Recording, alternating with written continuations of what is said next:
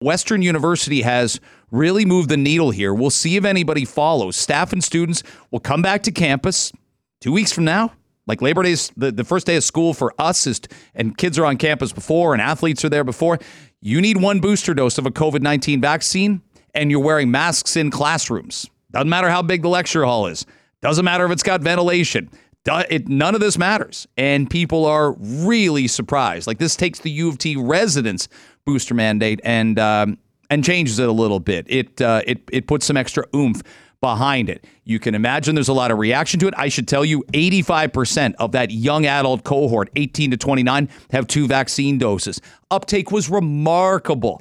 In compare that to a lot of US states, even some European countries, that's a huge number and that's a big big reason that uh, that that that demo is is so safe, and they were, you know, in many cases safe to begin with. Dr. Isaac Bogosh, infectious disease specialist, uh, joins me uh, right now, and this is the this is a really tough one, and I I don't even want to say I see both sides of it. I feel the emotion of both sides, but Dr. Bogosh, I, I don't know what data this is based on, and uh, and I'm I'm really disappointed in in the school. Should I should I feel that way? Am I okay to feel that way?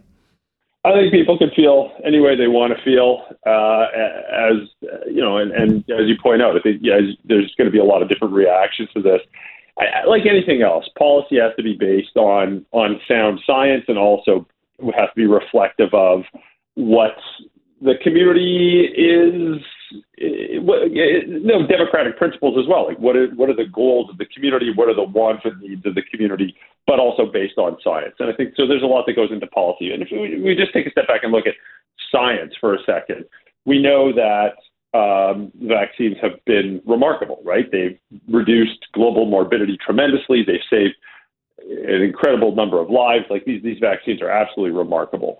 And as you point out too, you know this this cohort uh, of you know college uh, students is a very highly vaccinated cohort with dose one and dose two. I think one of the issues here is when you look at the data that's available to date, and again, we have to always timestamp these conversations, but when you look at the available data to date, it looks like you know two doses of a vaccine provides very significant protection against any severe illness, hospitalization, uh, et cetera, in, in this age cohort. And in fact, two doses plus infection uh, based on data that we see to date, looks uh, rather equivalent to three doses of a vaccine. And we know that we've had, you know, a huge Omicron wave in Ontario in the winter, uh, a second Omicron wave in the in the spring, and even a third Omicron wave in uh, in the summer. And so many of these students have uh, have been infected and have recovered from infection.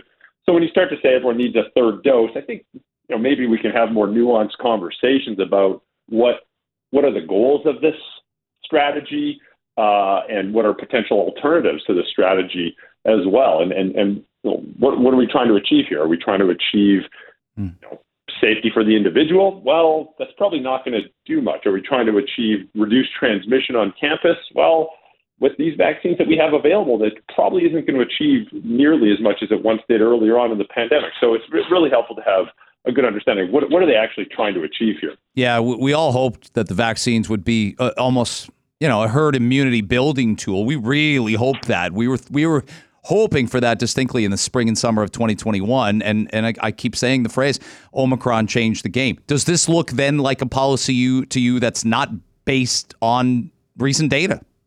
I think we need transparency, right? Like anything else. Just tell us what the goals are. What are you trying to achieve with this? And then we can build policy to achieve those goals, right?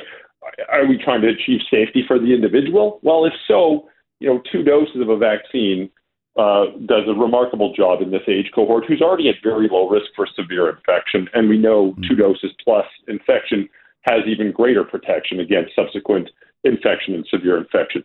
Is the goal to protect those around you? Well, I mean, if we quantify that, it's sadly, like you said, it's not the same as it once was. Listen, earlier on in the pandemic, I think the vaccines did a remarkable job protecting people from infection and from and, and protecting others due to onward transmission. Like that was very true for the ancestral strain that emerged from Wuhan. That was very uh, accurate for the alpha variant. Even with the delta variant, we saw some slipping and waning immunity, but but still, it, it still held up.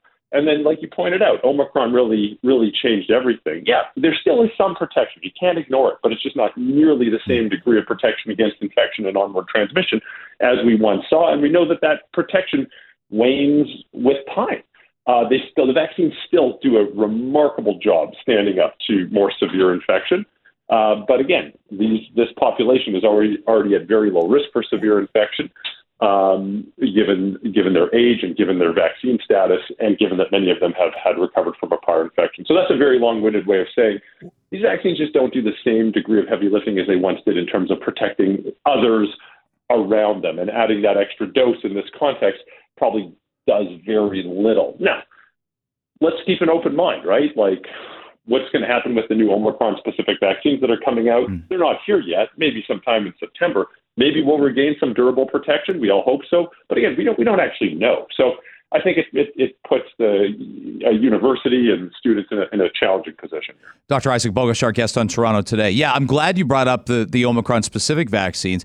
Because to me, this is where I'm at. If we believe in mandates, then each new COVID vaccine that comes along that, that has a lot more focused protection if we believe in mandates, we have to mandate that vaccine. And if we believe in that, then we've got to make all students take the Omicron specific vaccine. And then every time there's a new booster and a new vaccine and a new, you see what I'm saying? This almost becomes, yeah. I know we're only two and a half years in, but that's where people draw the line and go, this sounds like a forever policy. It sounds like forever. And we haven't even gotten to masking at Western yet either. It sounds like forever masking and forever mandates and people will shrug their shoulders in that and say, I, I, I, I don't want to do that. I think we just listen. We can't act like it's 2020, and we can't act like it's 2021 anymore. You've got to have policy that stays that that's malleable, that stays up to date with the science, and and you've got to communicate that as well, right? You've got to tell people what's true today might not be true tomorrow, uh, and and and you know, and and transparency is key as well. You know, what is the policy?